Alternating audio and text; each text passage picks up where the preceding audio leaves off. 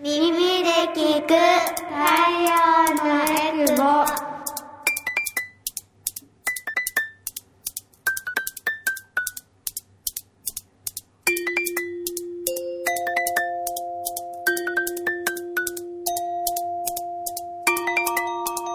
ラジオ沖縄オリジナルポッドキャスト耳で聞く太陽のエクボこの番組は沖縄の子育てをもっと楽しくをモットーに活動しているエクボママたちが様々な子育ての情報を発信していきます子育て真っ最中のママたちが作っているフリーペーパー太陽のエクボのラジオ版になります耳で聞く太陽のエクボパーソナリティの晴れママです太陽のエクボは沖縄で子育てをしているママたちが集まりフリーペーパーの発行やイベントの開催などで子育ての情報を発信しています。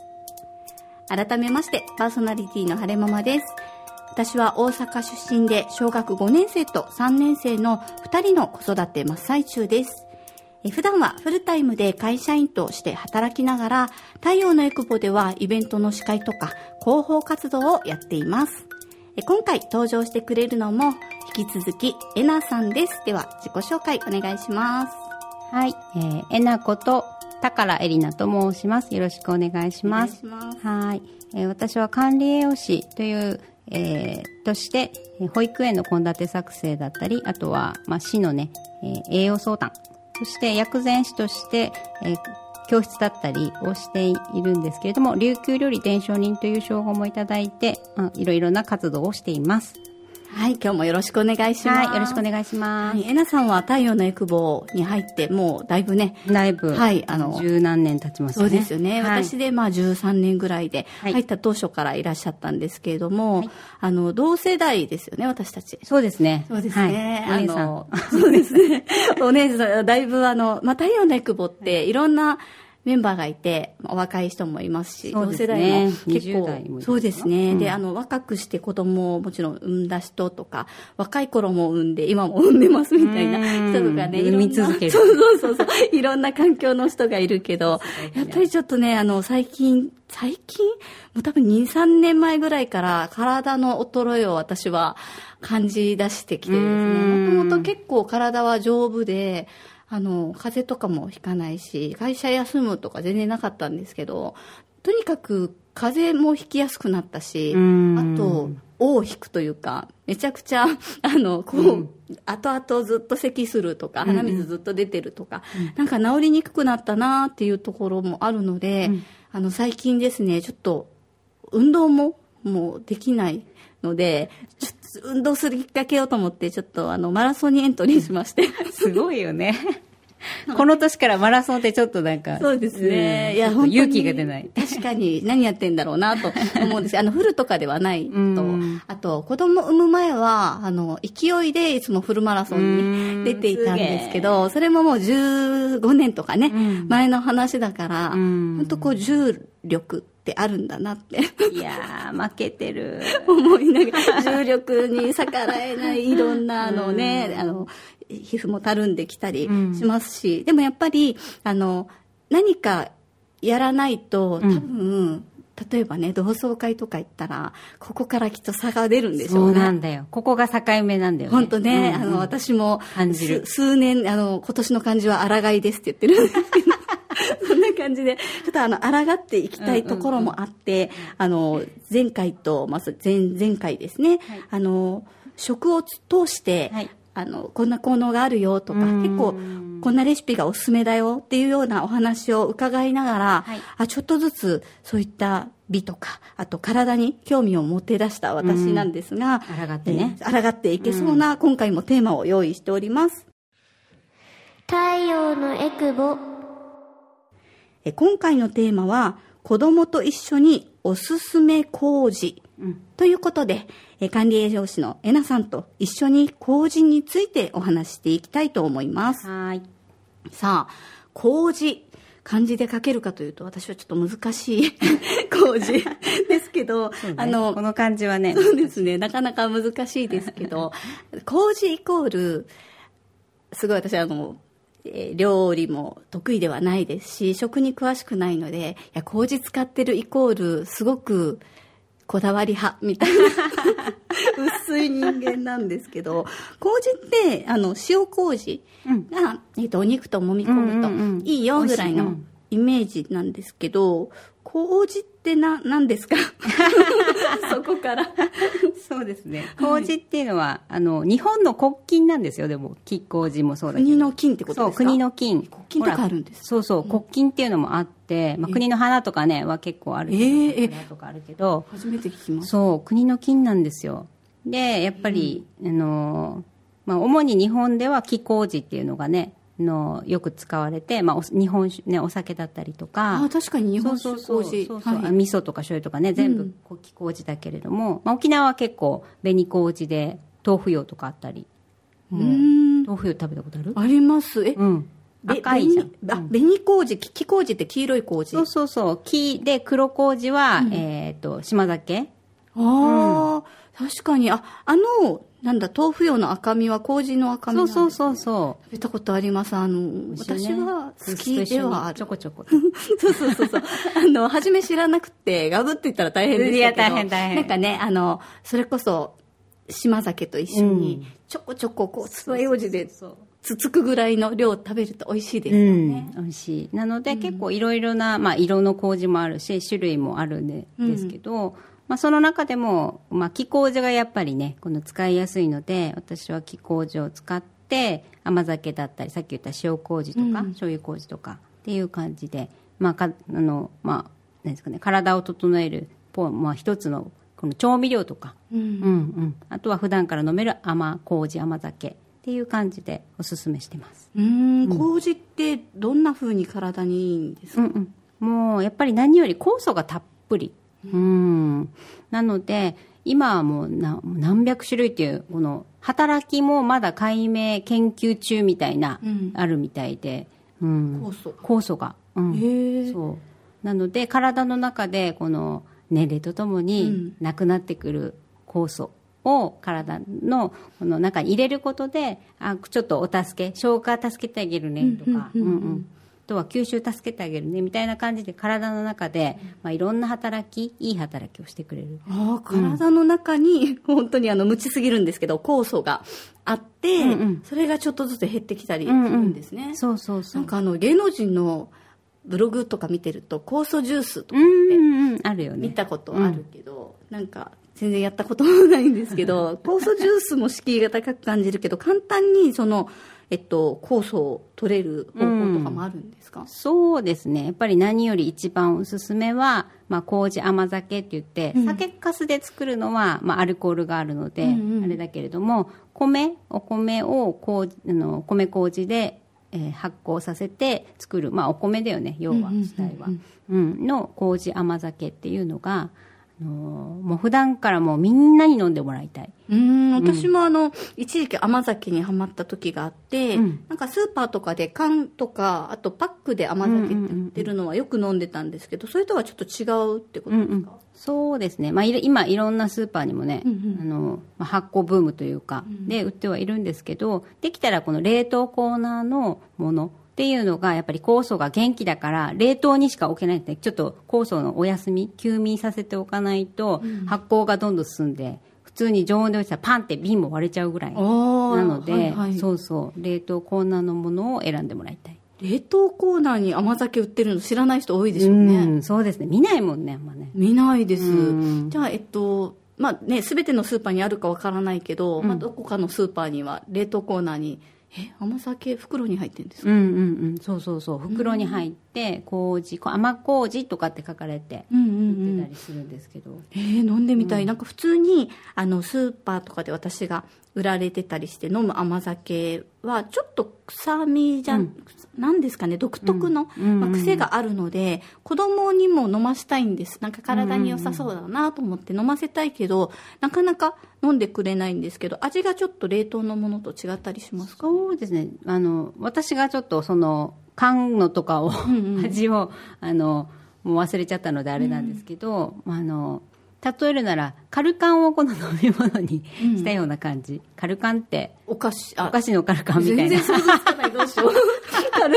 えーまあ、カルカン好きですよ。あの、白とか赤とかで 売ってる中にこしあんの入ってるやつですよね。そうそうそうそう、まあ、あんななん自分の中であれがなんかあるんへですーけどでも甘くて、まあ、飲みやすい。お米のやっぱり発酵でちょっと甘みがすごく強く出ているので、結構子供も好きな子は好きでもちょっと飲みにくいなって子はちょっと豆乳で割ったりとか、うん。うんうんするとあのあとちょっと凍らしてシャーベットっぽくして、まあ、体冷やしちゃうからね。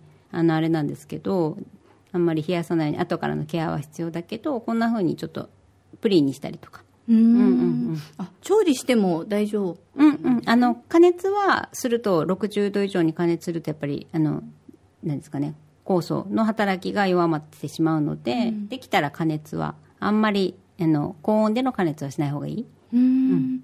えーじゃあ子供に飲ますときは、豆乳で割ったり、あとその、ちょちょっと、ププリンとかプリンはいみたいなしたり、他になんかおすすめの飲み方とかありますか？あと、まあ、飲み方として私が好きなのは、あのちょっとシークワーサーを入れる。うんうん。うんうんうんでちょっと酸味を、うん、入れて飲んだりとか、うんうん美味しそう。そあの、なかなかこう甘酒って私も何にいいとかではないんですけど、やっぱすごく体にいいから飲んだ方がいいよみたいなのを見てから、結構人に甘酒飲むといいらしいよとか言っても、なかなか、あの、それこそね、お酒が入ってると思って、うんうん。うんそうよね。飲まないとか、子供にまさか甘酒なんてみたいに思ってる人も多いと思うんですけど、これ結構ちっちゃい子にも与えちゃって大丈夫なんですか、はいはい。あのーまあ、1歳からは飲めるっていうふうに言われていて、まあ、元がお米だからね、うんうんうん。うんうんうん。でやっぱり離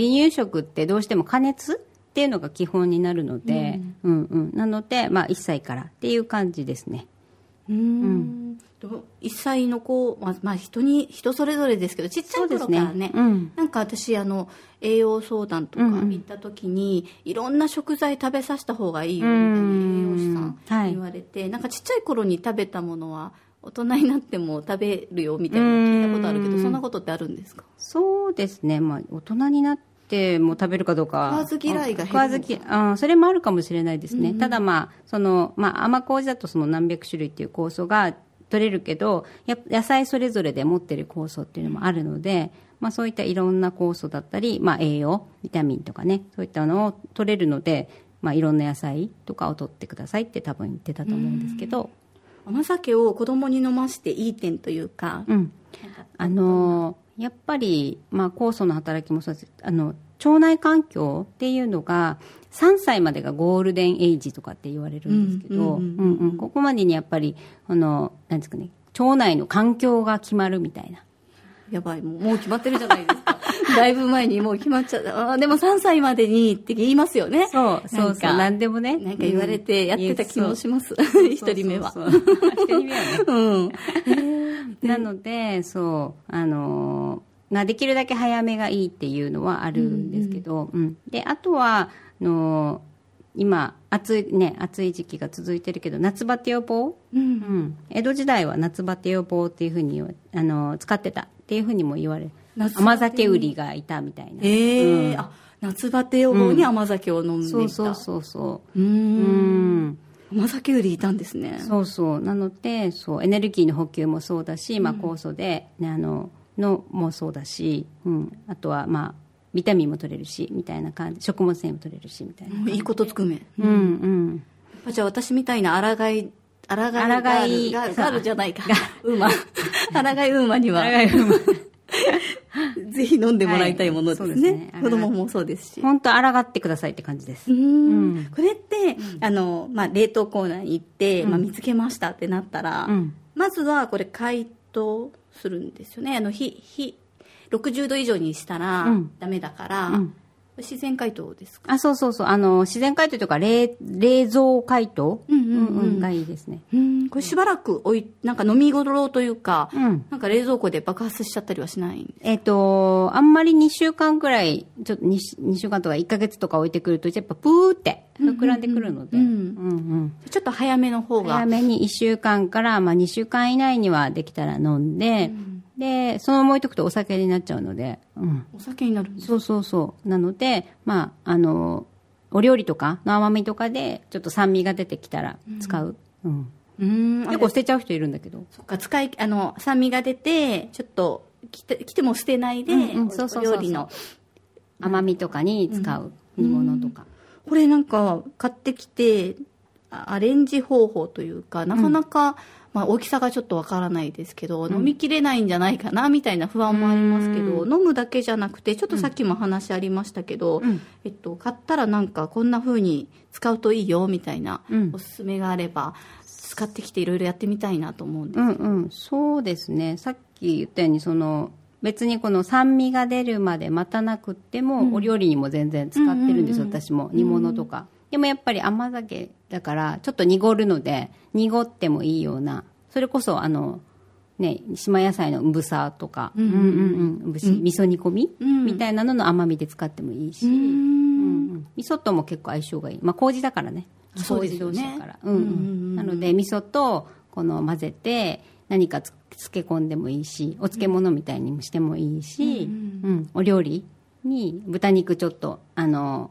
絡ませて味噌焼きとかもいいし、うん。うんドレッシングにもなんか使うみたいでうんうん、ドレッシングとかでも、はい、甘みとして、うん、使ったりできます、まあ、とにかくいろいろな何にでも。何にでも。そうなんですね。なんかあの、確かに子供に飲み物として、うん。あの、いいから飲みなさいって言うと、うん。ちょっとね、あうん。の、あんまりっていう子もいるかもしれないけど、そういうふうにドレッシングとかお料理に使そうだけでも吸収できますもんね。そうそうそう。まあ、加熱しちゃったらどうしてもね、うんうん。酵素の働きはあれだけども、でも、ね、お漬物とかだったら、そのまま、ね、お野菜の乳酸発酵したのも取れたりとかするので、うん。うんうんそういう、ちょっと加熱しないのもそうだし、まあ、加熱するのはお肉とかを漬け込んで、消化よくしてくれるので、柔らかくしてくれるから、その使い方をいろいろしてみるといいかなと思います。うーん、甘酒と、あと、醤油麹っていうのもあります？よね。うんうん。醤油麹、塩麹とか、うん、味噌も。醤油麹ってなんかお家でも簡単になんか作れるって聞いたんですけど、はい。作ったりされますか？うんうん。